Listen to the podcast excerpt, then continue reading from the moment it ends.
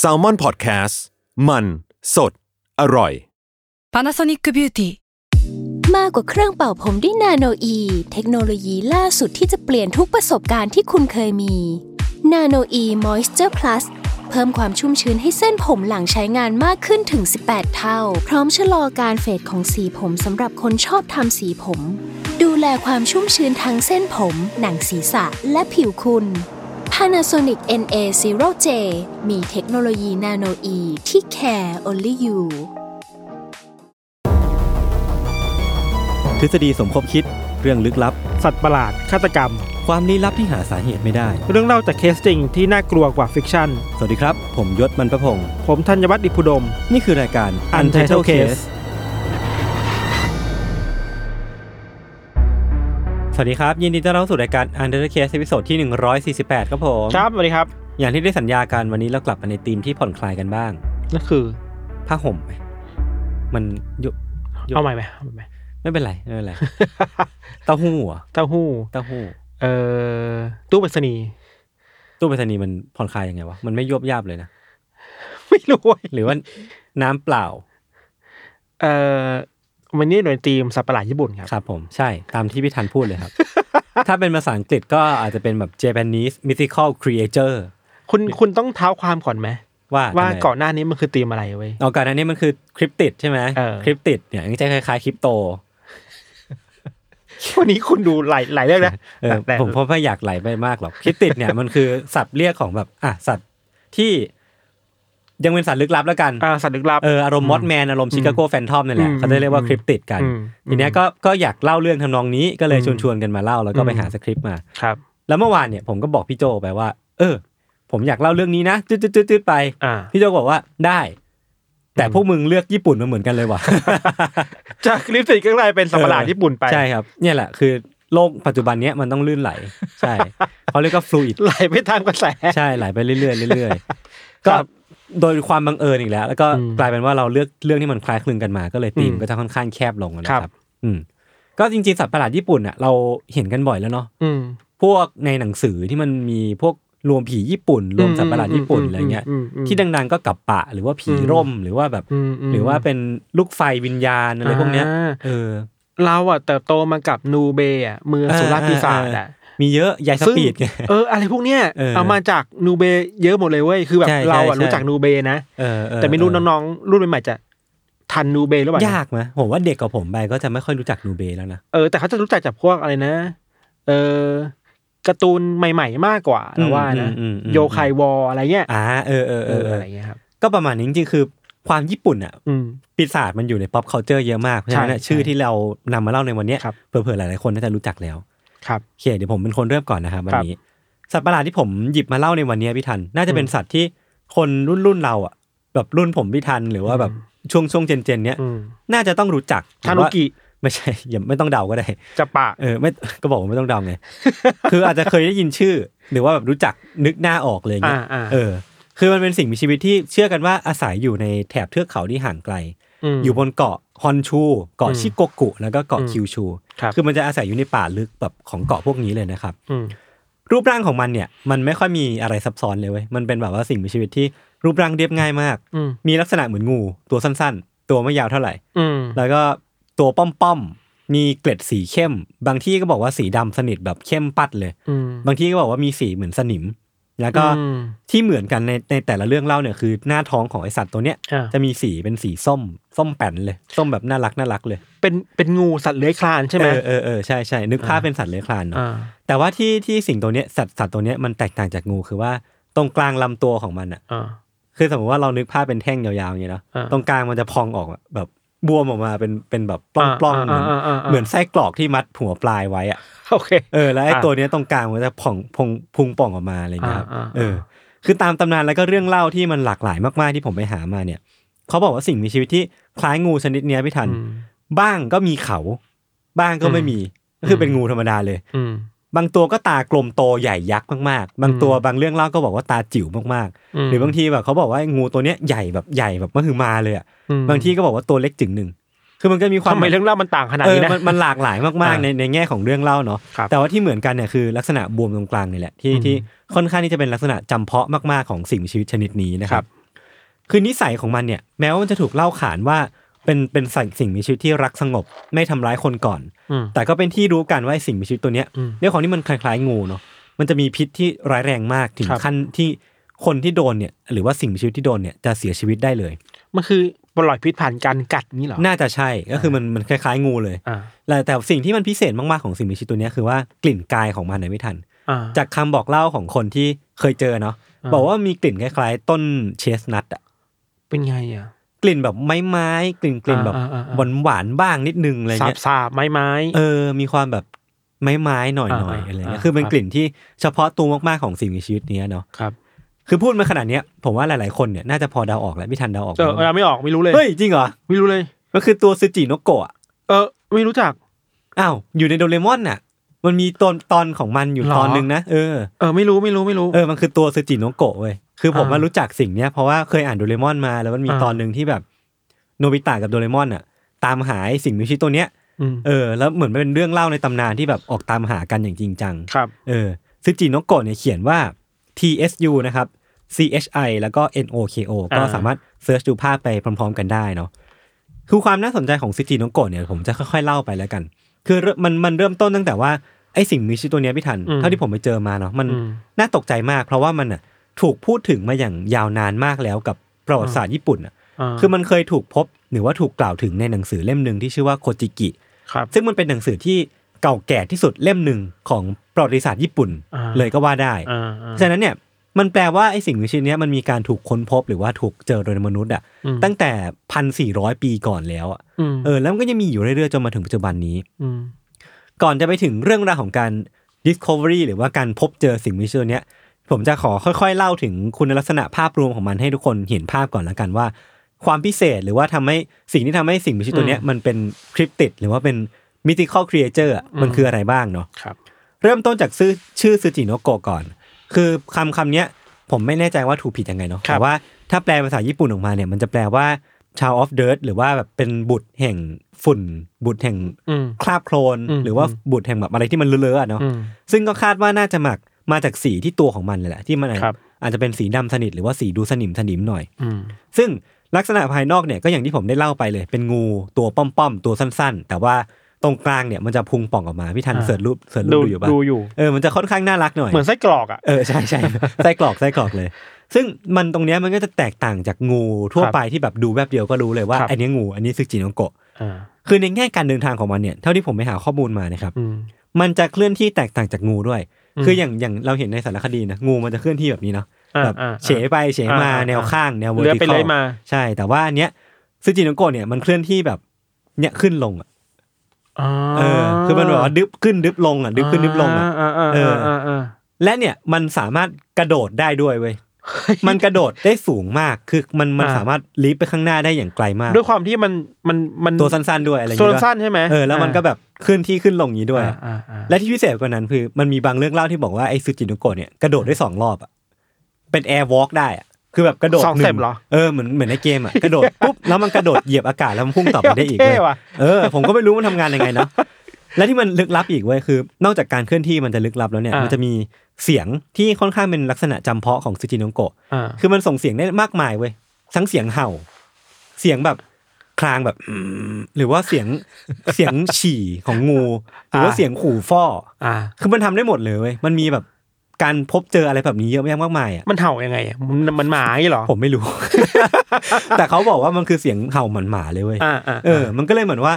ตัวเนี้ยมันทำอะไรได้เยอะมากมาย อืม หรือแม้กระทั่งว่าความเอ็กซ์ตรีมเนี่ยมันไปถึงขั้นที่ว่าซิจิโนโกะเนี่ยสามารถเรียนเสียงของมนุษย์ได้ด้วยซ้ำ ม เออ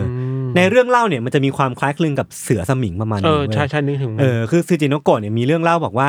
ในอดีตการเนี่ยมันสามารถแปลงกายเป็นมนุษย์ อืม เพื่อหลอกล่อหรือว่าโกหกเหล่านักเดินทางที่อยู่ในป่า ม เพื่อให้มันไปไปตามเกมของมันหรือว่า อืม เพื่อด้วยเหตุผลบางอย่างเนาะ อืม คือมันก็จะแปลงกายเป็นมนุษย์เลย อืม แล้วก็เอามาทำเสียงลอกเลียนแบบมนุษย์ อืม ซึ่งวิธีเดียวที่จะทำให้ซูจิโนโกะเนี่ยปล่อยมนุษย์คนนี้ไปเนี่ยคืออ ม ต้องมอมมันด้วยเหล้าแอลกอฮอล์ หรือว่ามันต้องการกินเหล้าวะ เออเป็นงูขี้เมาอะไร เงี้ย งูแมวเซา อันนี้เราก็ไม่รู้เหมือนกันว่ามันต้องการแอลกอฮอล์ไปทำไม ครับ ความพีคอีกอย่างของซูจิโนโกะเนี่ยพี่ทัน อันเนี้ยผมแบบโคตรทึ่ง อืม คือมันมันบอกว่ามันมีวิธีการเคลื่อนที่อีกแบบหนึ่งที่ค่อนข้างเฉพาะตัวมาก อืม ๆ คือการที่นึกภาพตามเนาะ อืม เอาหางเนี่ยมาคาบไว้ในปากอะ อืม คือสมมติว่าเรางูนะหัวอยู่นี่เอาหางมาคาบเป็นปาก ม ลักษณะที่ได้ออกมาเนี่ยมันจะเป็นวงกลม อืม ทีเนี้ยมันก็จะเคลื่อนที่เป็นแบบวงกลมเป็นวงล้อหมุนไปข้างหน้าหมุนไปข้างหน้าเนี่ย คือแม่งแบบเคลื่อนที่อย่างรวดเร็วอ่ะ โอ้โห คือแบบเฮ้ยมันคืออะไรวะเนี่ย ดูเหมือนความสามารถพิเศษของโปเกมอนอ่ะ เออใช่ใช่ใช่ แล้วแล้วไอ้อันเนี้ยมันมีความคล้ายคลึงกับตัวในตำนานกรีกตัวหนึ่งชื่อว่า อ่า อุโรโบรอส อ่า เป็นงูที่เคลื่อนที่ด้วยลักษณะแบบนี้เหมือนกัน อ่า เออ ก็รู้สึกว่ามันอาจจะเป็นเป็นเรื่องเล่าที่โคตรน่าสนใจเลยใน ครับ ในความเห็นของผมเนาะ ครับ เออ คือจริงๆ แล้วเนี่ยมันน่าจะมีเรื่องราวเกี่ยวกับสติโนโกะอีกมาก อืม ที่ผมแบบข้ามๆไป ซึ่งเราก็ไม่รู้หรอกว่าเรื่องไหนจริงเรื่องไหนไม่จริง อืม หรือแม้กระทั่งมันมีจริงหรือเปล่าเนี่ยเราก็ค่อยมาถกเถียงกันอีกรอบหนึ่งเนาะ ครับ แต่ในแง่ของการที่มีคนคนหนึงหรือว่าแบบกลุ่มนักเดินทางเนี่ยไปเจอสติโนโกะเนี่ย ม นอกจากในอดีตที่มันนำมาสู่เรื่องเล่าที่ผมได้เล่าไปแล้วเนี่ย อืม ที่มันน่าสนใจที่ผมหยิบมาเล่าในวันเนี้ยเพราะว่าในยุคสมัยอันใกล้เนี้ยในช่วงแบบ 20 กว่าปีที่ผ่านมา ครับ มันก็จะมีการรายงานการพบเจอสติโนโกะอยู่เรื่อยๆ อืม เดี๋ยวผมจะค่อยๆ ไล่ไปแล้วกันว่ามันมีแบบไหนบ้างนะครับ อืม อย่างเช่นในปี 1994 ย้อนกลับไปในในประมาณ 20 กว่าปีก่อนเนี่ย อืม ที่บริเวณป่าในเมืองมิตากะ มันมีชายแก่คนหนึ่งครับอายุ 73 ปี เขาชื่อว่าคาซูอากิโนดะ อืม คือชายแก่คนเนี้ยกำลังตัดหญ้าอยู่กับภรรยาคืออยู่ด้วยกันเลย และเขาเนี่ยก็ได้พบเจอกับงูยักษ์ตัวหนึ่งพี่ทันคือเขาบอกว่างูยักษ์ตัวเนี้ยมันมีลำตัวหนาบึกอะแบบตัวใหญ่มากอะ อืม หนาแบบพิเศษมากๆ เหมือนขวดเบียร์ คือมันจะมีลักษณะแบบหัวหัวรีบใช่ไหม อ่า แต่ว่าตัวเนี่ยใหญ่เหมือน อ่า ขวดเบียร์ อ่า เออ อ่า นึกออกไหม ป แล้ว ล้องปล้องๆหน่อย ใช่ มีความเป็นปล้องๆ แล้วหางเนี่ย หางเหมันหนู โอเค แล้วก็หัวของมันเนี่ย อ่า เชฟของหัวมันเนี่ย หน้าตามันเหมือนเต่ามากๆอะเต่าบกอ่ะ เป็นเป็น อ่า พอทอยส์อ่ะ อ่าอ่าา เออ คือมันก็จะมีความแบบตัวอะไรกันแววะเนี่ย แล้วเขาก็นำเรื่องนี้มาเล่า ก็กลายเป็นที่พูดถึงกัน ครับ หรือว่าต่อมาเนี่ยในเมืองมิตากะเหมือนกันเนี่ยพี่ทันก็มีชาวนาวัย 90 ปี เจอ เจอเหตุการณ์ประหลาดในในในปี 2000 คือชายคนเนี้ยได้ออกไปเก็บหน่อไม้พี่ทันแล้วก็ได้พบเข้ากับงูที่มีสีเมทัลลิก อืม สองตัว อืม อันนี้ก็จะแตกต่างจากเรื่องเล่าแรกเนาะ อืม คืองูตัวเนี้ยก็จะมีลำตัวหนาแล้วก็มีหางเหมือนหนูเหมือนกันเลย คือมันก็เป็นเรื่องราวที่ทำให้ชาวนาคนเนี้ยตกใจมากๆว่าเขาเจอกับตัวอะไรอยู่ หรือว่าในปีเดียวกันเนี้ยก็มีคนแก่อายุ82ปีเหมือนกัน เจองูที่เขาอ้างว่าคือสึจิโนโกะคือเขารู้จักอยู่แล้ว แล้วเขาก็ไปเจองูที่บอกว่า เนี่ยคือสึสึจิโนโกะนะ อ่า แต่ว่าสึจิโนโกะตัวเนี้ยมันว่ายน้ำอยู่ในแม่น้ำอ่ะ อ่าใกล้ๆ คือเป็นงูที่ว่ายน้ำได้ด้วยอะ อ่า เออมันไม่ใช่ไม่ใช่งูทะเลนะ แต่ว่า อ่า เป็นงูที่งูบกที่ว่ายน้ำได้ด้วย แต่ว่าลักษณะของมันเนี่ย มันทำให้เธอเนี่ยจดจำไม่ไม่มีวันลืมเลยเว้ยเพราะว่าซูจิโนโกะตัวเนี้ยตัวใหญ่มากแบบตัวใหญ่มากๆจริงๆอ่ะแล้วก็มีดวงตาสีดำกลมโตสนิททำให้แบบมันค่อนข้างน่ากลัว แล้วก็เหมือนประทับอยู่ในความทรงจำของเธอตั้งแต่ตอนนั้นเป็นต้นมา คือมันยังมีเรื่องเล่าทำนองนี้อีกเยอะแยะมากมายเว้ยพี่ฐานว่ามันมีคนที่ไปเจองูที่หน้าตาแปลก อืม ๆ บางคนเนี่ยบอกว่าเจองูที่หน้าตาเหมือนโดเรมอนน่ะ ยังไง วะ บอกนี้ผมก็ไม่แน่ ก ใจนะ ลมๆงี้เหรอ ตาโตๆมั้งแล้วก็แบบมีจมูกแล้วผมไม่ผมไม่รู้ละผมไม่รู้แล้วเหมือนกัน แต่เขาบอกว่าเนี่ยแหละเหมือนโดเรมอนเลยเขา อ่า เป็นชั่นชื่อโดเรเอมอนเลยนะว่าเป็น อ่างู งูที่หน้าตาเหมือนโดเรมอน ก็เป็นงูโดเรมอนไป เออ อ่า ซึ่งก็บอกว่ามันคือซูจิโนโกะหรือเปล่า า เออ หรือว่าก็มีงูที่อธิบายว่าไม่ได้อีกว่าตัวนี้มันคือตัวอะไรกันแน่อีกเยอะแยะมากมาย ครับ คือมันมีเรื่องที่มันเป็นข่าวโคมลอยพิธานว่ามันมีพิพิธภัณฑ์ หรือว่าเป็นเป็นศูนย์กลางในในเมืองมิตากะนี่แหละที่ อืม เขาอ้างว่าเคยจับตัวสจิโนโกะได้ แล้วก็เอามาตั้งโชว์ เป็นงูสีดำที่มีลิ้นยาวสีดำเหมือนกันอะไรเงี้ย แต่ว่าเขาเอามาตั้งไว้แล้วก็บอกว่าเนี่ยคือสจิโนโกะนะ เพียงแต่ว่าเขาไม่ให้หน่วยงานทางวิทยาศาสตร์อะไปพิสูจน์ ว่ามันคือสปีชีส์อะไรกันแน่อะไรเงี้ยมันมันมันก็เลยเหมือนกลายเป็นเออร์เบิร์นเลเจนด์ไปเป็นที่พูดถึงไป ว่ามีการพบเจอสิจิโนโกะแล้วถ้าถ้าแสดงว่ามันเป็นเรื่องจริง ซึ่งไอ้ข่าวการพบเจออะไรแบบเนี้ยพี่แทนมันทำให้กระแสของซิจิโนโกะเนี่ยมันไม่เคยหายไปไหนเลย อืม ในจากสังคมญี่ปุ่น ซึ่งมันฮิตมากถึงขั้นที่กลายเป็น marketing tool ได้ มันจะคล้ายๆกับกรณีของวอตแมนที่ อืม กลายเป็นแหล่งท่องเที่ยว กลายเป็น tourist attraction ได้ให้คนเดินทางมาที่นี่เพื่อตามหาวอตแมนได้ เป็นมัสคอตของเมืองไป ถูกต้องซิจิโนโกะเองเนี่ยก็เป็นแบบนั้นเช่นกัน ครับ คือมันเริ่มมีเมืองต่างๆ ในญี่ปุ่นนะไม่ทันที่จัดเทศกาลตามล่าหาซูจิโนโกะ เฮ้ยน่าสนใจ เออ แล้วก็มีการจัดเงินรางวัลแบบจริง ๆ จัง ๆ ขึ้นมา อืม อย่างเช่นในเมืองโทชิอิ มันมีการจัดเทศกาลตามล่าหาซูจิโนโกะนี่แหละ แล้วก็มีการตั้งรางวัลของผู้ที่หาเจอ หรือว่าผู้ชนะเนี่ยจะได้รับเงินรางวัลสูงถึง 20 ล้านเยน เฮ้ยเยอะอยู่นะ ไม่ใช่น้อยนะ เออ เออคือมันเป็นการจัดการแข่งขันจริงจัง ห มาก รือ ๆ เขาคิดว่ายังไงก็หาไม่เจอวะ ถูกต้อง อันเนี้ยคือตามที่ผมไปหามาเลย แล้วมันก็กลายกลายเป็นเทรนด์ที่แบบทั่วเมืองอ่ะ เมืองที่แบบมีป่าหน่อย อยู่ใน อืม ที่ลึกลับหน่อยเนี่ย อืม ก็จะเริ่มจัดเทศกาลตามหาซูจิโนโกะแหละ เออ มันก็เหมือนเป็นเทรนด์ที่แบบถูกจัดขึ้น ครับ ที่พีคที่สุดเนี่ยดูเหมือนจะเป็นเทศกาลที่จัดที่ที่เมืองอิโตอิกาวะ ในปี 2008 มันเป็นการจัดแข่งขันตามล่าหาซูจิโนโกะนี่แหละ แต่ว่ามันใหญ่โตมาก เงินรางวัลเนี่ยหนึ่งร้อยล้านเยนสำหรับผู้ชนะ อืม แล้วคนเท่าที่ผมไปหาเจอมาเนี่ย คือมันก็มีดราม่าแหละว่าเหมือนที่พี่ธันพูดเลย อืม คือรู้แหละมันไม่มีคนหาเจอแน่นอนก็เลยตั้งเงินรางวัลสูงๆมาเพื่อคลิกเบสอะ อืม ให้คนเข้ามาร่วมมากที่สุดอะไรเงี้ยครับ สุดท้ายก็ไม่มีคนหาเจอเนาะ แต่ก็มาดูกันต่อว่าพอมันมีการจัดการแข่งขันแบบเนี้ย อืม มีคนเข้ามาร่วมมากมายแบบเนี้ย นั่นแปลว่ามันมีโอกาสที่จะมีคนเจอสจิโนโกะหรือเปล่า อืม หรือว่าสิ่งที่มันเกิดขึ้นจริงๆ มันคืออะไรกันแน่ เท่าที่ผมไปหาข้อมูลมา ทุกๆ ครั้งที่มันมีการพบเจออะไรเนี่ย มันจะมีคนเอาสิ่งมีชีวิตเนี่ย หรือว่าเป็นซากศพหรือว่าเป็นสิ่งมีชีวิตจริงๆ เนี่ยกลับมาก็จริง แต่ทุกๆ ครั้งเนี่ยมันจะถูกพิสูจน์ได้ว่ามันไม่ใช่ซูจิโนโกะ อืม มันเป็นเพียงแค่งูสปีชีส์อื่น เท่านั้นเอง ครับ บางทีเนี่ยเป็นการที่นักท่องเที่ยวเนี่ยไปเจองูสิงธรรมดาที่ชื่อว่า rat snake อืม หรือว่าไปเจองูพันธุ์ต่างๆ เข้ามาบ้าง แต่ว่า อืม มันก็ไม่ได้ไม่ได้มีคนรายงานว่าพบเจอซินิซูจิโนโกะจริง ๆ เลย ครับ เออ ซึ่งเอาจริงแล้วเนี่ยมันก็ไม่ได้ต่างอะไรกับเรื่องเล่าของซูจิโนโกะในสมัยก่อนเนาะที่มันจะมีเรื่องเล่าทำนองว่า เออมีคนไปเจอมานะแล้วก็เก็บกลับมา แต่ว่าบังเอิญเอาไปกินซะก่อน อ่า ก็เลยไม่มีหลักฐานหลงเหลือ เออหรือแม้กระทั่งว่ามีเรื่องราวของคุณยายคนหนึ่งที่ไปเจอสึจิโนโกะนอนตายอยู่ข้างลำธาร ครับ ก็เลยไปฝัง เออ แต่คุณยายคนนี้ก็เอามาเล่าให้คนอื่นฟังนะว่า เออเนี่ยไปเจองูหน้าตาแปลกๆมา อืม แล้วพอเล่าให้คนอื่นฟังเขาบอกว่านั่นมันสึจิโนโกะหรือเปล่า อ่า ก็เลยกลับไปตามหา อ่า แต่ก็ไม่เจอแล้ว เออ มันก็จะเป็นเรื่องเล่าทำนองนี้แหละพิธันซึ่งเอาจริงๆผมคิดว่ามันก็ไม่ได้ต่างอะไรกับการจัดเทศกาลที่มัน อืม มันไม่ได้นำไปสู่การค้นพบอะไรที่มันจริง ๆ จังๆกัน แต่บรรยากาศมันก็สนุกเลยเนาะ เออใช่ใช่มันค่อนข้างน่าสนใจดี สุดท้ายแล้วเนี่ยมันก็กลับมาที่คำถามที่คนน่าจะสงสัยมากที่สุดอะ อืม ว่าสุจินโกะเนี่ยมีจริงไหม ครับ คือตรงเนี้ยผมว่าเราอาจจะตอบไม่ได้ แต่ว่าจากการเกิดขึ้นของสิ่งเหล่าเนี้ยคือเทศกาลต่างๆนานามากมาย หรือว่าเกิดทอล์กเนี่ยสิ่งที่เราแน่ใจได้เนี่ยคือว่ามันมีเม็ดเงินที่หมุนเวียนรอบๆสุจินโกะเรียบร้อยแล้วอะ อืม แล้วมันก็เลยทำให้เรามั่นใจได้ว่ามันจะไม่หายไปไหน จากสังคมญี่ปุ่น อืม แบบเดียวกับที่เกิดขึ้นกับบอสแมนกับที่ อืม อเมริกานั่นเองอะ อืม เอออันนี้ในความเห็นผมเนาะมาสู่ช่วงในท้ายแล้วของซูจิโนโกะ อืม เท่าที่ผมไปหาข้อมูลมาเนี่ยมันน่าจะเป็นประมาณนี้แหละ คือ อิทธิฤทธิ์ของมันหรือว่าแบบเรื่องเล่าของมันเนี่ยมันจะห้อมล้อมประมาณนี้แหละ อืม ก็มาสู่ช่วงที่ว่าทฤษฎีของมันละกันว่า อื จ ม ริงๆแล้วเนี่ย คนในอินเทอร์เน็ต หรือว่าคนที่อยู่ในแวดวงเนี้ยเขาเริ่มมองว่าซูจิโนโกะเนี่ยมีจริงหรือเปล่าหรือว่าเป็นตัวอะไรกันแน่เนาะคือแน่นอนว่าความเป็นไปได้แรกเนี่ยคือว่าซูจิโนโกะเนี่ยเป็นซูจิโนโกะแบบที่มันเป็น อืม คือเป็นสิ่งมีชีวิตลึกลับจริง ๆ ตรงเนี้ยมันก็แตกแยกย่อยไปได้ไปได้สองทางเว้ยพี่ทัน ทางแรกเนี่ยคือว่ามันคือตัวสจิโนโกะแบบที่ทุกคนได้ยินจริง ๆ คือ ตามตำนานออริจินอล ถูกต้อง อืม เอาหางคาบแล้วก็หมุนเป็น อ่าว งกลมได้กระโดดได้สองรอบ หรือว่ามีเรียนเสียงมนุษย์ได้ อันเนี้ยคือแบบเป็นจริงๆแล้วมันก็เป็นแบบนั้นของมันไปเพียงแต่ว่าเรายังไม่ไม่ไปเจอมันเท่านั่นเอง อืม ไกแบบหนึ่งเนี่ยคือสจิโนโกะเนี่ยเป็น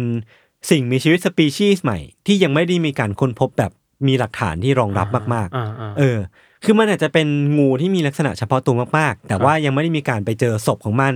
ม ไม่ได้ไปเจอหลักฐานของมันจริงๆจังๆ ก็เลยยังไม่ได้มีการค้นพบจริงๆเท่านั้นเอง คือตรงเนี้ยมันก็มีการสนับสนุนเนาะ มีคนยกเรื่องที่ว่า กรณีที่เกิดขึ้นกับกอริลลาในสมัยก่อน คืออ ม ก่อนหน้านี้พี่ทันก่อนหน้าที่กอริลลาเนี่ยจะถูกบัญญัติว่าเป็นกอริลลาเนี่ย อืม มันเคยถูกติต่างว่าเป็นเป็นเอฟแมนมาก่อน อ่ามนุษย์ลิง เออเป็นมนุษย์ลิงเป็นสิ่งมีชีวิตหายากมาก่อน อืม ที่มีขนทำร้ายร่างกายคนดุร้ายมาก ครับ ๆ แต่พอวันหนึงเนี่ยมันมีหลักฐานว่ามันมีสิ่งมีชีวิตชนิดนี้อยู่นะในป่านะ อืม มันก็ถูกมนุษย์เข้าใจเอาเองว่าเนี่ยคือกอริลลาคือมันอาจจะเป็นกรณีนี้ก็ได้เพียงแต่ว่าซูจิโนโกะเนี่ยมันยังไม่ได้ถูกค้นพบแบบกอริลลาเท่านั้นเอง เป็นไปได้ เออ หรืออย่างกรณีของโอกาปี้ซึ่งเป็นสิ่งมีชีวิตที่คล้ายๆกวาง หรือว่าเป็นคล้ายๆจิงโจ้อะไรเงี้ย อ่า ก็ถูกติต่างคล้ายๆกันว่าเป็นสิ่งมีชีวิตที่หายากเป็นสิ่งมีชีวิตในตำนาน เป็นมิติคอครีเอเจอร์ไป อืม แต่พอเจอหลักฐานที่อยู่ของมันเจอสิ่ง อืม เจอตัวมันแบบเป็นๆอ่ะ อืม มันก็จะอธิบายได้ว่าสิ่งมีชีวิตเนี้ยตัวนี้คืออะไรกันแน่ คือมันยังไม่มีตัวตนจนกว่าจะถูกค้นพบแหละ ถูกต้องใช่ใช่ใช่อันนี้คือ 2 ทฤษฎีแรกเนาะ ครับ อีกทฤษฎีหนึ่ง อันนี้ค่อนข้างน่าสนใจ ฮะ คือเขาก็บอกว่าซูจิโนโกะเนี่ยจริง ๆ แล้วเนี่ยคืองูนี่แหละ เออ แต่ว่าเป็นงูที่เพิ่งกินอิ่มบัด เอ มา อเออผมก็คิด พี่ทัน แบบนี้ คิดเหมือนกันไหม เออ เออผมก็คิดเหมือนกันไว้ตอนแรกอ่ะ เพราะว่าความปล้องปล้องๆอะมัน ใช่ อะ ใช่ใช่เวลาเรานึกภาพงูที่เพิ่งกินอาหารเสร็จอ่ะ อืม มันจะเป็นแบบว่าแท่งยาวๆเนาะแล้วก็มี อืม ป้องตรงกลางอะไรเงี้ย อืม เออ คือผมเองก็คิดเหมือนกันว่า มันอาจจะเป็นงูที่เพิ่งกินสัตว์ใหญ่เสร็จหมาดๆก็เลยตัวป้องๆหรือเปล่า สัตว์ที่ตัวโตๆหน่อย เออใช่ใช่ แต่มันก็ยังอธิบายไม่ได้เว้ยว่า ถ้าซูจิโนโกะคืองูที่กินอาหารอิ่มจริงอะ อืม ทำไมมันถึงกระโดดได้วะ นี่ไม่รู้ เออ หรือว่ามันต้องการมันหิวมันมันหิวมากกว่าเดิมปะ เหรอ ต้องการกระโดดไปหาอาหารใหม่ อันนี้ไม่แน่ใจ หรือ แล้ว มันกินกบเข้าไปแล้วแบบว่ายี กบมันกระโดดอีกทีนึง ยี เนี่ยเหรอ ยีนของกบอะมันแบบมันไป อันนี้คือหลักการเดียวกับ มันไปแทรกซึมในตัว เคอร์บี้หรือเปล่าครับเนี่ย หลักการเดียวกับเคอร์บี้หรือเปล่า คือตรงเนี้ยมันก็มีคนค้างงัดนะว่า อืม ถ้างูพฤติกรรมของงูที่กินอิ่มจริงๆเนี่ยมันจะนอนเฉยๆเว้ย อ่าใช่ใช่ มันจะไม่เคลื่อนที่มันจะไม่กระโดดแน่นอน มันเหนื่อยอะแล้วมัน เออ แน่นท้องอะเหมือนคนกินอินิมอินิมอะ ใช่ใช่ก็เลยแบบอ่ะก็ไม่แน่ใจ แต่มันก็อาจจะเป็นไปได้ในแง่ของวิชวลเนาะ หรอ เออ หรือเปล่าก็ไม่รู้เหมือนกัน เออ อีกทฤษฎีหนึ่ง อ่า คือบอกว่าซูจิโนโกะเนี่ย จริง ๆ แล้วเนี่ยไม่ใช่งู ไม่ใช่สิ่งมีชีวิตแปลกใหม่อะไร ครับ แต่ว่าเป็นจิ้งเหลน อ่า จิ้งเหลนชนิดเนี้ยมันจะเป็นจิ้งเหลนที่มีลิ้นสีฟ้าเดี๋ยวน่าจะขึ้นภาพเนาะ อ่า คือมันจะคล้ายๆแบบซูจิโนโกะเลยเว้ยเป็นเหมือนแบบจิ้งจิ้งจกตัวใหญ่หน่อย อืม ที่พุงป่อง อืม ๆเออ แล้วก็มีลิ้นสีฟ้า นึกออกแล้วนึกออกแล้ว เออเออมันจะเป็นประมาณเนี้ยเพี การ ยงแต่ว่า การที่เรามองเห็นไกลๆคิดว่ามันเป็นงูก็ได้ ใช่ สายตาเราจะมอง ใช่ พลาด ใช่ ไป เพียงแต่ว่าจิ้งเหลนเนี่ย ข้อเสียของมันคือมันมีขาดิ สมมติอยู่ในแบบพงหญ้าอะไรเงี้ยคนจะมองไม่เห็นหรือเปล่า เออ แล้วก็อีกอย่างหนึ่งคือว่าจิ้งเหลนเนี่ยตัวเล็กมากแบบตัวเล็กจริงจิ๋วอะตัวจิ๋ว อ่า ตัวจิ๋วเลยอะ อ่า คือตัวเล็กกว่าซูจิโนโกะเยอะมากอะไรเงี้ย ก็เลยคิดว่า อืมอาจจะไม่ใช่ เออ เออแต่เราคิดว่าดูเป็นไปได้นะ พอ เออ เซิร์ช เออ รูป เออ จิ้งเหลนจริงๆแล้วอะ ใช่ใช่ใช่ ถ้ามองแบบว่า ปุ่ๆ ไม่ตั้งใจอะมองไกลๆอยู่อยู่ในป่าอะไรเงี้ย ออก็อาจจะเป็นไปได้ ลำตัว ะ มันเหมือนงูถ้าตัดขาออกไปอะ อืม แล้วมันก็ดูกระโดดได้ปะไม่รู้ น่าจะได้ น่าจะได้ แต่มันไม่สามารถเอาหางคาบแล้วหมุนวัวมันล้อได้แน่นอ ไอน เนี่ยไอเนี่ยนั่นถ้าคำถาม อันเนี้ย ตำ แม่ง นาน แบบ นี่เว้ย อะไรเนี่ยคืออะไรก่อน แต่ว่าจุดอ่อนพี่ทันจุดอ่อนของสองทฤษฎีที่ผมเล่ามาล่าสุดเนี่ย ครับ คือเรื่องของเสียงเว้ยเสียงที่ซูจิโนโกะทำได้อะ อืม มันคือเสียงเห่าเสียงแบบเสียงกรนเสียงแบบขู่ฟ้ออะไรเงี้ย อืม มันก็ยังอธิบายไม่ได้นะว่าทำไมเสียง อืม สัตว์เหล่าเนี้ยถึงทำเสียงเสียงที่มันแปลกๆได้ อืม คือตรงเนี้ยมันก็มีคนอธิบายอยู่ว่าจริงๆแล้วเนี่ย ด้วยความที่ซูจิโนโกะเนี่ยมักจะถูกพบในป่าพี่ทัน ครับ ทำให้คนที่ไปเจอเนี่ยอาจจะสับสน อืม ระหว่างเสียงของสัตว์สิงสารสัตว์ข้างๆ กับเสียงของตัวที่เขาเจอ อืม คืออาจจะมีการเอาเสียงของสัตว์ต่างๆ ที่ได้ยินเนี่ยในป่าเนี่ยมาร วม ผ กัน สมรวมกันกับ อืม การพบเจอซูจิโนโกะก็ได้อันนี่เราก็ไม่รู้เหมือนกันเนาะ ครับ อืม แต่ไม่ว่าซูจิโนโกะเนี่ยจะมีจริงหรือเปล่า หรือว่ามันอาจจะไม่มีจริงก็ได้เนี่ย อืม แต่ว่ามันก็ได้ถูกประทับตาอยู่ในความทรงจำอยู่ใน pop culture ของญี่ปุ่นไปเรียบร้อยแล้วอะ อืม เพราะว่าที่ผ่านมาตั้งแต่มันมีการเล่าเรื่องซูจิโนโกะเนี่ยมันอยู่ใน pop culture เยอะมากมายทั้งแต่ทั้งเรื่องของโดเรมอนอย่างที่ผมได้เล่าไป ถ้าใครเคยอ่านก็มาสามารถมาคอมเมนต์กันได้เนาะ ครับ หรือว่าเกมอย่าง Metal Gear Solid หรอ ก็ก็เคยนำสุจิโนโกะมา อยู่ในเนื้อเรื่องผมผมไม่แน่ใจผมไม่ได้เล่น หรอ เออเท่าที่ไปหาข้อมูลมาก็เห็นอยู่เหมือนกัน ครับ อย่าง Castlevania Monster Hunter อ่า ยูกิโอ อ่า โปเกมอนก็มีเทพตัวหนึ่งที่อ้างอิงมาจากซูจิโนโกะด้วยเหมือนกัน แมสอยู่นะ แมสมากแมสมากแบบแมสจริง ๆ อ่ะ เออ ก็ถ้าใครมีอีกก็เข้ามาคอมเมนต์กันได้เนาะจริงๆ ครับ ก็ค่อนข้างน่าสนใจดี ผมว่าตัวมันค่อนข้างน่ารักอ่ะ อืม มันก็เลยเป็นทฤษฎีที่ค่อนข้างแมสเพราะว่ามันเข้าถึงง่ายเนาะ อืม เออ ประมาณนี้ครับประมาณนี้ เราว่าบางอย่างมันเริ่มต้นจากความจริงก็ได้นะ ถ้าคิดว่า เออ มีคนเห็นจริงๆอ่ะ เออเออเ คืออ่าอาจจะมองเห็นงูกำลังกินอิ่มอยู่ ม แล้วพอมันบอกต่อกันไปเรื่อยๆอ่ะ กักเป็นแบบเมาส์ทูเมาส์แบบว่า บ มุ อก ข ต่อ ปาถะ เอ้ยเนี่ยมึงกระโดดได้จากกระโดดได้กลายเป็นกระโดดได้สองสเต็ปอย่างเงี้ย แล้วก็แบบ มีเคลื่อนที่เป็นวงกลมวงกลมได้ วงกลมอย่างนี้ยน่าสนใจผมอยากเห็นวิชวลมากเลย ออออลองเสิร์ชดูได้เออ ครับ เออ เราคิดว่ามันก็น่าสนใจเนี่ยในในฐานะที่มันเป็นสัตว์ท้องถิ่นป่ะ ครับ มันถึ ใช่ งสัตว์ ใช่ ประจำถิ่นที่ทำให้คนมันมีเฟสติวัลขึ้นมาได้ อื อะ มอืมอืม แต่ถ้าเชื่อแล้วไม่ได้ทำอะไรเสียหายก็สนุกสนุกอ่ะ ใช่ใช่ก็กลับมาที่คอนเซปต์ของเราเนาะ เออ ก็เชื่อได้ แต่ ครับ ว่าก็ผมว่าคิดว่ามันก็น่าน่าจะไม่ได้ส่งผลเสียหายอะไรมากหรอกเนาะกับการเชื่อซูจิโนโกะ สนุกสนุกไปอ่ะ อืมเพลิน สนุก ๆไปสนุกไปแต่แต่อย่าไปแบบทำให้มันกลายเป็นแบบเรื่องน่ากลัวไป อื อย่าง ม นี้นะครับ ครับ โอเคครับ ก็ป ครั ระ บ มาณนี้ครับ พักฟังเบรกโฆษณาสักครู่ก่อนกลับมาฟังเรื่องของบิทันในเบรกหน้านะครับ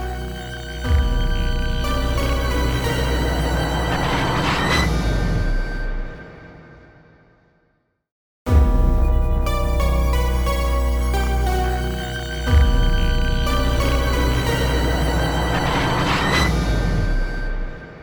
ครับ เรื่องของเราก็ของยศอะดูเป็นภาพแบบชนบทปะ อืมอืมอืม ของเราอะเวลี่ในเมืองเลยเว้ย แล้วมันก็เป็นเรื่องราวที่เกี่ยวกับสัตว์ประหลาด เรียกได้ว่าสัตว์ประหลาดก็ได้แหละ ที่ถูกเล่าขานมาก ๆ ในช่วง 1980เว้ยยุค 80ของญี่ปุ่นน่ะ อืม คือมันก็เป็นตำนานเมืองนายศ แล้วก็ เวลาพูดถึงตำนานเมือง เราคิดว่ามันต้องให้บริบทของเมืองก่อนเนี่ยญี่ปุ่นในยุค 80เนี่ยมันเป็นญี่ปุ่นในยุคที่ เรียกว่าเศรษฐกิจกำลังบูมอ่ะคือฟองสบู่อะยศ อืม อัด อืม มันเนี่ยมาเกดอนมา ใช่ น่าจะ สามารถไป ใช่ห ย้อนฟังได้นะครับ บาบูรุเค ชิ เออมันคือ ฟองสบู่ขั้นสุดแล้วอ่ะ อืมอืม หลังจากนั้นคือมันก็แตกเนาะ คือคนมีเงินจับจ่ายใช้สอยกันเยอะแยะ ออกไปปาร์ตี้กัน คนเมืองมันมีพลังงานอินเทอร์เน็ตติกสูงมากครับ แนวเพลงอย่างซิตี้ป๊อปเนี่ย ก็มาพีคเอาช่วง 80นี่แหละ อ่าฮะ อะไรเงี้ยพลาสติกเลิฟอะไรเงี้ยครับ อีกอย่างหนึ่งที่มันมากับญี่ปุ่นคือความเป็นสังคมที่บริโภคนิยมอะ อืมอืม materialism อะ พอมีเงินก็ต้องเสพ หลายหลาย สื่ อย่างเออ คน เสพ ก็แบบ นู่นเสพนี่ ก็เข้าใจได้ ติดแบรนด์ติดแบรนด์ ก็เข้าใจได้ ปรมณ นะมันมันมันฟุ่มเฟือยได้นะ อืม เศรษฐกิจมันกำลังโตนะฮะ อืม แต่ว่าในอีกด้านหนึ่งของเมืองอ่ะมันก็มีที่แบบมุมมืดๆอยู่ด้วยเหมือนกันนะครับ อะไรเงี้ยครับ ในย่านหนึ่งที่กำลังบูมในช่วงนั้นคือชิบูย่า อ่า อืม มันมีเรื่องเล่าที่คนในชิบูย่าในยุค 80เนี่ยมันเล่าต่อกันมาเรื่อยๆเว้ย อืม คือเรื่องเล่ามันนี้ว่า ในบริเวณตรอกของชิบูย่าในเมื่อก่อนน่ะมันจะมีพวกซอกซอยเยอะๆเนอะถ้าไปญี่ปุ่นจะรู้ว่าซอยมันเยอะมากอ่ะ อืมอืม แล้วรถก็จะขับผ่านไปตามซอกซอยเหล่าเนี้ยครับ ครับ มีเหล่าคนขับรถเนี่ยเขาบอกว่าในตอนกลางคืนดึกๆเนี่ย มันชอบมีอะไรบางอย่างไม่รู้เว้ยวิ่งมาพุ่งชนกับรถพวก เขา จริงเหรอ เออ เออ มันเหมือนกับสัตว์ที่ตัวไม่ใหญ่มาก อ่าฮะ สี่ขา อืม พุ่งแล้วก็หายไป บางทีในบางในบางคืนเนี่ย ก็เจอไอ้สิ่งเนี้ย อ่า ยืนอยู่ในตรอกมุมมืดๆ แล้วก็ยืนเฉยๆ จ้องมองรถพวกเขาหรือจ้องมองคนที่เดินผ่านไปมา อ่าอ่าอ่า แล้วก็แบบเหมือนมองแล้วก็เดินจากไปแบบไม่สนใจอะไรอะไรเงี้ยครับ อืม คือมันดูไม่เหมือนสัตว์เลี้ยงธรรมดา ไม่เหมือนหมาแมวปกติอะไรเงี้ยครับ บางเรื่องเล่าบอกว่าเคยเห็นไอ้ตัวสัตว์สีขานยศท่าทางแปลกๆ วิ่งไล่ตามรถยนต์ของพวกเขาด้วยเว้ย อืม เรื่องที่แมสมากคือว่า เคยมีคนขับรถอยู่บนไฮเวย์อะทางหลวง อืม ทางด่วนนะแล้วมีไอ้สิ่งเนี้ยวิ่งตามมาจากข้างหลังอะ โโบน คือ ทางด่วนเลยนะ คือมองมองจากกระจกข้างรถอ่ะ เออ เห็นว่ามันวิ่งตามมาเว้ยแล้วประมาณว่ามันวิ่งได้ประมาณสักหนึ่งร้อยกิโลเมตรต่อชั่วโมงอ่ะ ออออ เร็วขนาดนั้นอ่ะ นี่มันคือแบบเซตเหมือนนูเบมากเลย เนี่ย ยายสปีดอ่ะ เออ แล้วก่อนที่มันจะวิ่งผ่านมาแล้วก็แบบแซงเข้าไปอ่ะ ครับ มันก็ทิ้งปริศนาให้คนอยากรู้เยอะว่ามันคืออะไรเนาะ อืมอืม บางเรื่องราวก็บอกว่าไอสัตว์ตัวเนี้ยยศ มันสามารถกระโดดได้ไกลถึงหกเมตรด้วย โหเดี๋ยวนะหกเมตรนี่มันประมาณไหนวะเนี่ย ยาวกว่าห้องนี้ ยาว นะ ห้องนี้อีก เออ นอกจากนั้นก็สามารถกระโดดข้ามไปข้ามมาระหว่างตึกได้ด้วยอ่ะ อ่าอ่าอ่าอ่า มันก็ดูมีแบบพลังพลังกายที่เยอะอะครับ อืมอืม เรื่องราวที่เปิดเผยของไอตัวสิ่งนี้ได้ชัดเจนที่สุดเลยยศ คือเรื่องราวของชายคนหนึ่ง ครับ เขาบอกว่าเขาเนี่ยไปทำงานอยู่ในร้านอาหารในโตเกียวนี่แหละ ในวันหนึ่งที่เขากำลังเก็บของตอนร้านปิดดึกๆนะครับ อืม หนึ่งในหน้าที่ของเขาคือว่าต้องเอาขยะไปเก็บที่ อืม ข้างๆร้านน่ะ อืม ก็เอาถุงพลาสติกใส่ขยะแล้วถุงแล้วก็ถุงนี่จะไปทิ้งที่ทิ้งขยะเนาะ ในตอนที่เขากำลังเดินไปถึงที่จุดทิ้งขยะเนี่ย เขาก็เห็นสิ่งหนึ่งเป็นสิ่งมีชีวิตตัวหนึ่งกำลังคุยขยะอยู่เว้ย อืม พอเดินเข้าไปใกล้ๆเพราะว่า เฮ้ย มันดูเหมือนหมาเลย อืม หมาที่หิวโหยอะต้องการขยะต้องการคุยหาของกินจากขยะเหล่านั้นนะครับ อืม พอเดินเข้าไปใกล้ๆก็มั่นใจได้ว่าเออมันคือหมาตัวหนึ่งนี่แหละ ตามภาษามันก็คือคุยหาของกินนะครับ แต่สิ่งที่มันทำอยู่คือว่า ขยะมันกระจายหมดเลยอ่ะ อืม ถูกแบบถูกคุยออกมาจนแบบเละเทะไปหมดเลย ะ นะ ทะมาก ผู้ชายนี่เลยคิดว่าเอ้ยต้องตะโกนไล่ว่ะเดี๋ยวมันเลอะเทอะอะไรเงี้ยครับ พอเดินเข้าไปใกล้ๆเหมือนจะแบบตะโกนไล่เหมือนชิวๆไปๆอ่ะ หมาตัวเนี้ยมันไม่รู้สึกตกใจอะไรเลยเว้ย ๆอืมอืม แทนที่มันจะวิ่งหนีไปมันกลับเฉยๆอ่ะ อ่า แล้วค่อยๆ หันหน้ากลับมาหาเขาอ่ะ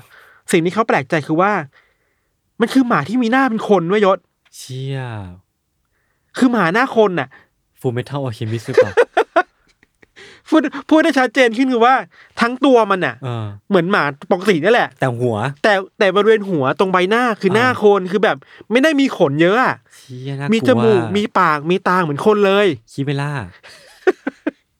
คือหลังจากนั้นน่ะหมาตัวเนี้ยก็มองหน้าเขา ครับ แล้วก็เหมือนแบบลำคาญอ่ะ อืม เหมือนลำคาญคนอ่ะ แล้วก็ค่อย ๆเดินจากไปเว้ย นิสัยไม่ดีซะด้วย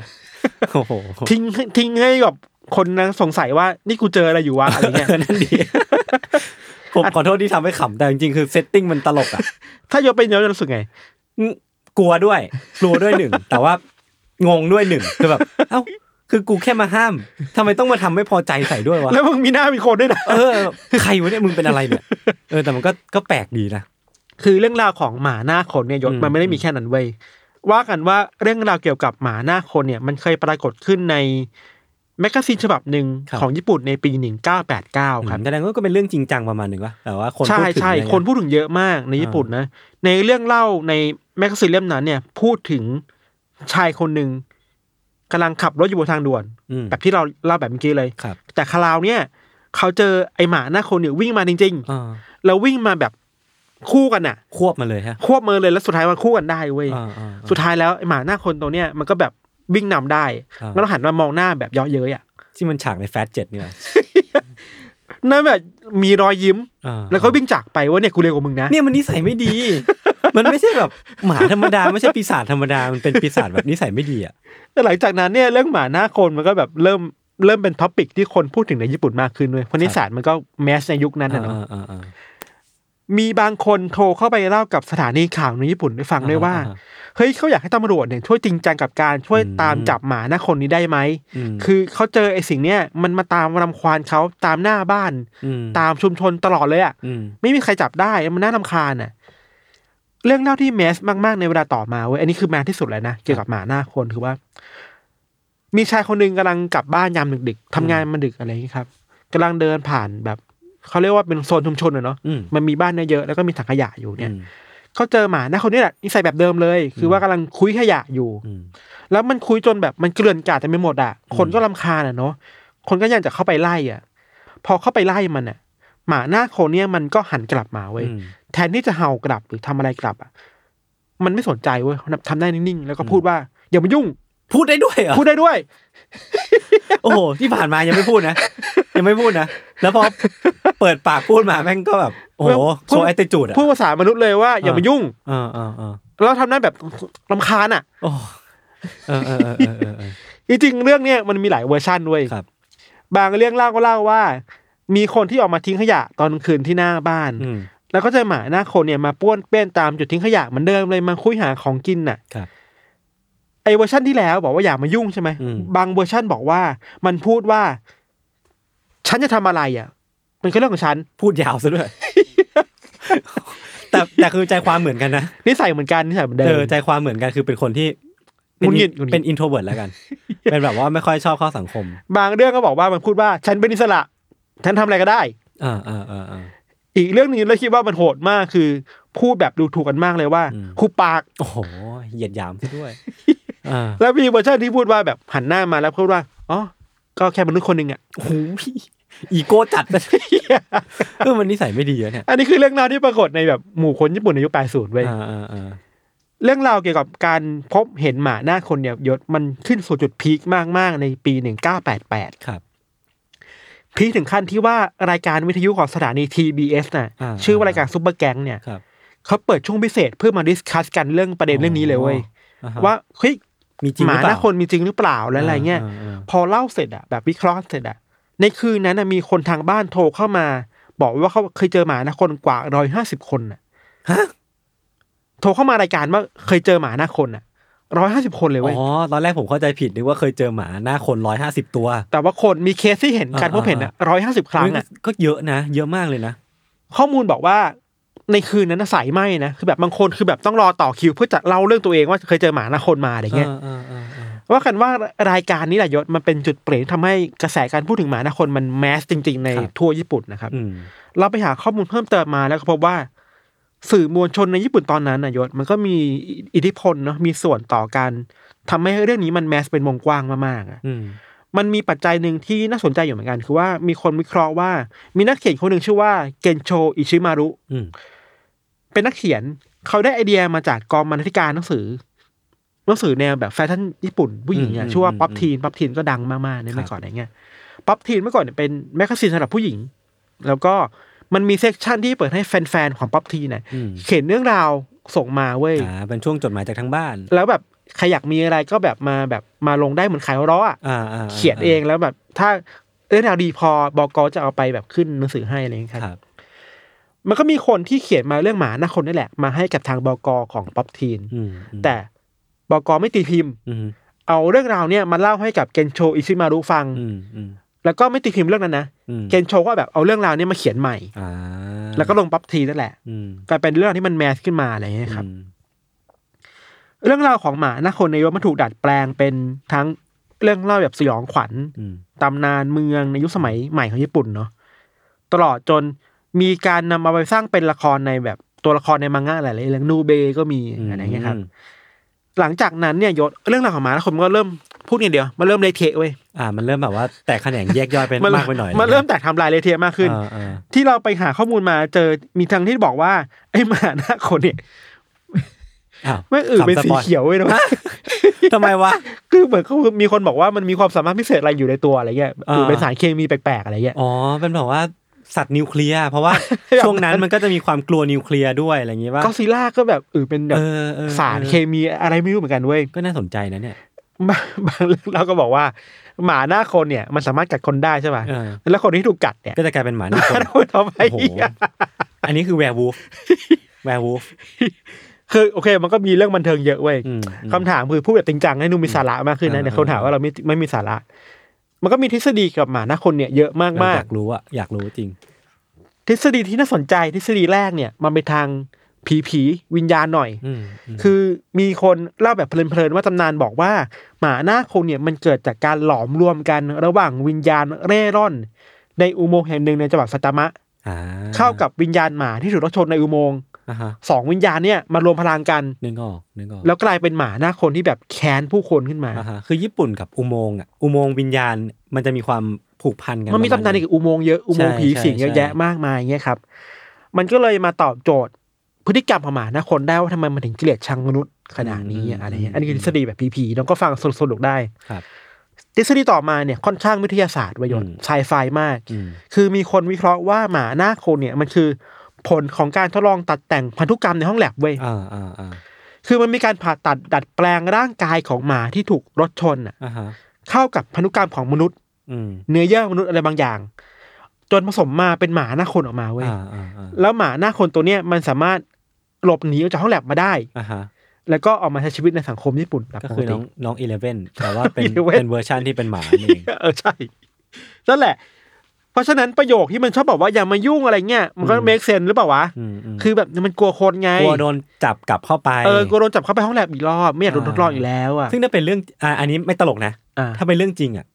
ก็น่าสนใจ มันก็น่าเศร้า น่าน่าสนใจและน่าเศร้าด้วย ใช่ ในเวลาเดียวกัน ทฤษฎีต่อมา อันเนี้ยมีสาระที่สุดแล้ว อ่า ทฤษฎีเนี้มาจากการเปิดเผยของคุณชื่อว่าธนากะยูจิครับ ครับ ธนากะยูจิเนี่ยเป็นดาวตลกชื่อดัง อ๋ มา อก เหรอๆในญี่ปุ่น คู่หูของชื่อว่าบากุโชมอนไดคือ อ่าฮะ ญี่ปุ่นมันมีตลกที่เป็นคู่หูกันน่ะ อืมเหมือน คู่ หมัม หู เท่ง ย โหนงเนี่ยเหรอ เออ แบบนั้นนะหนึ่งคู่เนี่ยดังมากครับ เขาเคยพูดในรายการวิทยุชื่อว่าบ้าคุณโชมนไดคาวบอย อืม ว่า เอ้ยถึงแม้เขาจะเป็นตลกนะ แต่เขา อืม ได้ยินเรื่องราวจากเพื่อนมา แล้วดูสำหรับเรารู้มีความเป็นไม่ได้เว้ย อืม คุณธนากะบอกว่าเพื่อนของเขาคนหนึ่งเนี่ยยอมรับว่าเขาเป็นคนเริ่มต้นตำนานเมืองนี้เองเว้ย อ๋อเป็นคนแบบว่าเป็นปากแรก ใช่ มันเริ่มต้นจากที่ตัวเพื่อนคนเนี้ยอยู่มหาลัย ๆอืม แล้วเขาอยู่ในชมรมตำนานเมืองของมหาลัยเว้ย อ่าฮะอ๋อ คือ มันมีชมรมนี้ด้วยเหรอ เออญี่ปุ่นมันเสรีมากมีชมรมอะไรก็ได้ ครับ แล้วในชมรมเนี่ยมีความตั้งใจอยากทดลองว่า เราจะสามารถสร้างเรื่องราวปลอมๆเรื่องหนึ่ง อืม ให้กลายเป็นตำนานเมืองที่คนพูดถึงในในหมู่สังคมญี่ปุ่นในหมู่วัยรุ่นได้ยังไงบ้างอะ อืมอืมอืมอืมอืม วิธีการของเขายศมันดูง่ายมากเลยเว้ยเริ่มต้นจากทำโปสเตอร์ประกาศตามหาหมาแล้วคนขึ้นมาปลอมๆอะ อืม แล้วแปะตามแบบหมอดในมหาลัยอ่ะ อืม ว่าเอ้ยมันมีหมาคนนี้ตัวนี้หลุดมาหน้าเหมือนคนนะ ช่วย ช่วยติดต่อเราได้ไหมเราต้องการเจออะไรเงี้ย ครับ หรือในอีกทางหนึ่งเขาจะเขากับเพื่อนๆจะใส่ชุดแบบชุดห้องแลบอะชุดเลยนะชุดสีขาว ชุด อะ กาว เออชุดสีขาวอะ อืม ทำตัวเหมือนแบบนักวิทยาศาสตร์อะแล้วเดินไปสัมภาษณ์ผู้คนในมหาลัยไว้ยว่า เฮ้ยเราเรามีหมาตัวหนึ่งหน้าเหมือนคนอยู่หลุดออกมา คุณเคยเห็นไหม ถ้าเห็นน่ะช่วยติดต่อเราตามเบอร์นี่นะอะไรเงี้ย อืม แล้วก็ทิ้งความสงสัยนั้นเอาไว้เว้ย อืม เพื่อให้วัยรุ่นเหล่าเนี้ยเอาเรื่องเนี้ยไปพูดคุยกันเอง อ่าให้มันเกิด priming effect บางอย่าง ใช่คือมันมันมันเป็นแบบ สโนบอลอ่ะ อ่า จากแรก ๆ จากหยอดไปทีละอย่างแล้วมันหมุนๆจนแบบเรื่องใหญ่ขึ้นมาเลยค ครั รับ บจนสุดท้ายแล้วอ่ะไอ้เรื่องหมาหน้าคนมันก็ถูกพูดถึงในหมู่นักศึกษามหาลัย อืม เยอะมาก อืม ๆ แล้วก็แมสในเวลาต่อมานี่แหละเราว่าเนี่ยมันก็เมคเซน make sense make sense make sense มาก คือเวลาเราพูดถึงตำนานเมืองมันเราเราพูดถึงแบบสโนบอลแบบนี้อย่างสโนบอลคือว่าจากเรื่องเล็กๆอ่ะ อืม มันเวลามันไปไกลเรื่อยๆมันจะใหญ่ขึ้นเรื่อยๆใหญ่ขึ้นเรื่อยๆเว้ย อืมแล้วมันไม่มีวันหยุดอยู่อะ ใช่ใช่ เออ แล้ว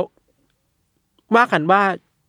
ตำนานเมืองหลายๆตำนานของญี่ปุ่นเนี่ยมันเริ่มมาจากมาโรงเรียน อื มหาลัยการบอกต่อกันเรื่อย ห ๆ รือ นะ ว่าเช่นแบบผู้หญิงปากฉีกอะไรอย่างงี้ป่ะ ใช่ใช่ ฮานาโกะเองก็ตาม มันมาจากสถานที่ในโรงเรียนน่ะ ครับ ห้องน้ำสถานที่สาธารณะ อืม การบอกต่อเรื่อยๆในหมู่วัยรุ่นญี่ปุ่นน่ะ อืม มันก็ถูกนำมาเป็นตำนานในเวลาต่อมา แล้ว อืม กลายเป็นเรื่องที่คนเชื่อกันว่ามีจริงอะ อืมและยิ่งอันนี้เป็นการสร้างขึ้นมา ผมคิดว่ามันก็สร้างได้นะมันคืองาน อืม วิจัยอย่างหนึ่งเนาะ เออมันคือการทดลองแบบโซเชียลเอ็กซ์เพร์เมนต์น่ะ เออ ว่าเอ้ยถ้าเราอยากมีเออร์เบอร์เลเจนสักเรื่องหนึ่งอะทำไงได้บ้างวะ ครับ แล้วเขาก็ไปเจอว่าเอ้ยไอการบอกกันแบบปากต่อปากเนี่ย อืมอืม มันช่วยได้นะ อืม อะไรอย่างเงี้ย โดยเฉพาะในเรื่องที่มันแบบเหมาะกับการซุบซิบแบบนี้เนาะ พอพูดถึงเรื่องลี้ลับเรื่องสยองขวัญน่ะ เออ มันยิ่งน่าบอกต่ออะด้วยว่ามัน สิบอ่ะ มันเป็นประเด็นที่น่าคุยกับเพื่อนสนุกๆอ่ะ เออ เหมือนช่วงหนึ่งญี่ปุ่นมันเคยมีตำนานเรื่องตำนานเรื่องแบบวิดีโอต้องสาบเหมือนเดลิงอะไรเงี้ย า อะไรเงี้ยมันก็ถูกบอกต่อกันในหมู่แบบเด็กมหาลัยค่อนข้างเยอะอะ อย่างเก้าเก้าต่อติดตายของเราเองก็ เหมือนกัน ก็คล้ายๆกันว่า เหมือนกันเหมือนกันคือมันมันบอกต่อกันเรื่อยๆครับ ในยุคที่มันยังไม่มีโซเชียลมีเดียเราคิดว่าสื่อแบบเนี้ยสำคัญเว้ย ครับ นิตยสารการ อืม บอกต่อกันปากต่อปากเนาะ อืม แล้วจริงจังกว่านั้นอีก ไอ้ตำนานเมืองแบบเนี้ยไอ้ตำนานเมืองหมาหน้าคนเนี่ยเดี๋ยวมันบอกอะไรได้บ้างใช่ไหมเราไปเจอบทความหนึ่งมาจากคนเขียนชื่อว่าคุณบินทาโร่ยามากุจิ อืม คุณบินทาโร่เนี่ยเป็นผู้ศึกษาประวัติศาสตร์เกี่ยวกับตำนานเมืองสิ่ง อืม ลี้ลับในญี่ปุ่นมาแบบเชี่ยวชาญมากๆเว้ย อืม เขาเขียนในบทความเขาก็นี่เราก็เอาเรฟเฟรมาแหละว่าที่มาของตำนานนี้เป็นยังไงเนาะแต่ว่าที่น่าสนใจมากๆคือเขาสรุปไว้น่าสนใจเว้ย อืม คุณบินทาโร่สรุปว่า หมาหน้าคนในยยศมันมีส่วนของคนที่เป็นคนจริง ๆ นะ อืม ในแง่ที่ว่ามันคือภาพสะท้อนของคนหนุ่มสาวญี่ปุ่นที่มีความรู้สึก มองไปยังคนวัยผู้ใหญ่ คนวัยสูงวัยที่น่ารำคาญอ่ะ อืม และนี่แหละคือสิ่งที่เขาไม่ชอบอ่ะเอาสิ่งเหล่าเนี้ยไปใส่ในตำนานเมืองเหล่าเนี้ยนึกออกปะพฤติกรรมของหมาหน้าคนที่แบบยังไม่ยุ่ง อืม หุบปากไปซะอะไรเงี้ย นิสัยแบบ arrogant หน่อย นิสัยแบบเนี้ยมัน ก้าวร้าว นิสัยแบบเนี้ยมันคือสิ่งที่ผู้ใหญ่อะในสองทีมตอนนั้นอะทำกับเด็กวัยรุ่นเว้ย อืม เพราะฉะนั้นมันเริ่มมันมันคือการถ่ายเทเอาพฤติกรรมที่พวกเขาไม่ชอบไปใส่กับสิ่งเหล่านี้ไง อืมอืมอืม มันก็สะท้อนภาพสังคมได้ประมาณนึงอะ อืมอืมอืม อะไรแบบเนี้ยมันทำให้เราคิดต่อเลยว่าเฮ้ยหรือว่าคำพูดของหมานะคนแบบอย่ามายุ่ง อย่ามาทำอะไรกับฉันหุบปากไปอะไรเงี้ย อืม มันก็สะท้อนถึงมุมมองที่คนรุ่นใหม่มีต่อคนรุ่นเก่าที่ไม่ได้สนใจพวกเขาเป็นคนที่ก้าวร้าวต่อพวกเขาอะไรเงี้ยครับ อืม แล้วมันก็เป็นภาพลักษณ์ที่สังคมมันมองต่อผู้ใหญ่ที่มันไม่มีประสิทธิภาพอะ อืมอืม อะไรแบบเนี้ย อืม สุดท้ายแล้วคิดว่า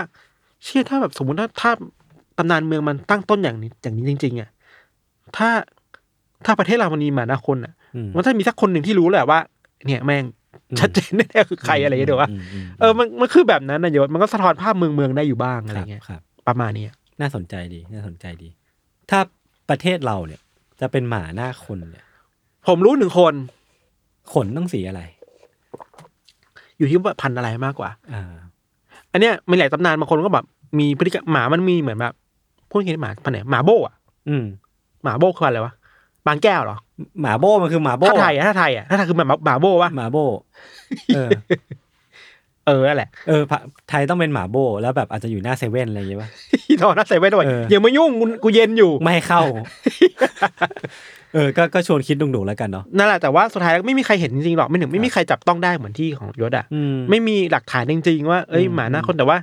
ถามว่าหมาหน้าเหมือนคนได้ไหมมันก็มีสิทธิ์ที่จะเหมือนคนได้ในบางกรณีอะ ในบางมุมแล้ว ในบางมุมอะ เออเออเออ มาใบหน้ามันเหมือนเราอะไรเงี้ ค ย รับ ครับ อืม ก็สนุกดี เออ ก็จะเห็นได้ว่าเรื่องที่ผมกับพี่ทันหยิบมา มันไม่ได้แปลว่าเราเราพูดถึงสิ่งมีชีวิตประหลาด มันจะต้องมีการมีหลักฐานนะว่าเคยเจอแบบจริง ๆ จังๆ แบบต่อหน้าต่อตา อืม แต่ว่าเนี่ยมันคือการฟอร์มขึ้นของเรื่องเล่าเนาะ ม เออแล้วอะไรแบบเนี้ยผมว่ามันเป็นเป็นธีมหลักของเวลาเราพูดถึง Urban Legend อืม ถึงมอสแมน อืม ถึงสิ่งมีชีวิตต่างๆเนี่ยมัน อืม คือ ทุกอย่างมันคือเรื่องเล่าหมดเลย อืม เพียงแต่ว่ายกเว้นว่าวันหนึ่งเรื่องเล่ามันจะกลายเป็นเรื่องจริงได้ก็ต้องมีหลักฐานมารองรับ ใช่ไอเนี้ยน่าสนใจมากที่เรา เออ เล่ากันมาในยูซีตลอดคือ อื อ ม เมื่อเรื่องเล่าอ่ะ มัน อืม ถูกพูดต่อไปเรื่อยๆ ไม่ว่าระหว่างทางคืออะไรสุดท้ายแล้วอ่ะคนก็ทรีตมันเป็นเรื่องจริงไปได้เว้ย เออเออ ไอกระบวนการระหว่างทางนี่แหละน่าสนใจ ใช่ ที่ทำให้มันกลาย ใช่ เป็นเรื่องที่คนเชื่อกันต่อปากต่อปากจนถึงทุกวันนี้อะไรเงี้ยครับ ประมาณนี้ยศ โอเคครับผมงั้นก็ประมาณนี้ครับ ก็ถ้าสมมุติว่าใครอยากฟังเรื่องตำนานเมือง หรือว่าของสิ่งมีชีวิตประหลาดของประเทศไหนอีกก็คอมเมนต์มากันได้ หรือว่า เนะ ผมหน้าเหมือนหมาขึ้นมาถ้าวันหนึ่งเราจะถ้าสมมติว่าเราโดนหมาหน้าคนกัดเราจะเป็นหมาปะ พี่เพิ่งไปให้คำปรึกษาใครมาหรือเปล่าเรื่องแฟนเขา แล้วเขากลับไปคบกัน แต่แฟนผมชอบบอกว่าผมหน้าเหมือนหมาขึ้นทุกวันทุกวันผมก็เลยคิดเรื่องมันจริงนะ เพราะว่านี่ปัญหาครอบครัว แล้ว ผมว่ามันพี่พี่ต้องการอะไรแบบ ต้องการให้คนมาคอมเมนต์เห็นใจหรือว่าอะไร บอกเขาได้นะ ผมไม่มีมีใครมีประสบการณ์ร่วมไหมที่แบบแฟนทักนะว่าหน้าหน้า หน้าเหมือนหมา เ เหรอ เรื่อย แต่ผม ๆผ ว่าม ว่าน่ารักดีน่ารักดีน่ารัก อ๋อโอเค อันนี้คือ positive ใช่ไหม โพสิทีฟโพสิทีฟ อ่า ผ โอ ม เค ก็ชอ โอบ เคโอเค ทุกครั้งน้องน้องคุยผมว่าเออเอ้ยหมาตัวหนึ่งอะไร แต่แต่ผมก็มีทฤษฎีนะว่า เวลาเราเลี้ยงหมา อืม เราจะหน้าเหมือนหมาขึ้นเรื่อยๆเว้ย ใช่ไหมมันมีทฤษฎีไว้ว่าเจ้าของ เออ เจ้าของหมากับหมา หน้าเหมือนกัน น่าจะเหมือนกัน ใช่ใช่ใช่ใช่ผมไม่รู้ว่าด้วยสาเหตุอะไรเหมือนกันนะ แล้วคุณหน้าเหมือนหมาคุณปะ เหมือนเหมือน หรอ เออ จริง หมาเหมือนตัวหนึ่งอ่ะ ตัวที่เป็นเวสตี้อ่ะ อ่า เออ ครับ เห็นไหมวะแค่นี้แหละ โอเค โอเคครับนี่ก็ประมาณนี้ครับ ติดตามรายการของเราทั้งสองคนได้ทุกช่องทางของสมอลพอดแคสต์เช่นเคยนะครับ วันนี้ผมสองคนลาไปก่อน สวัสดีครับ สวัสดีครับ ส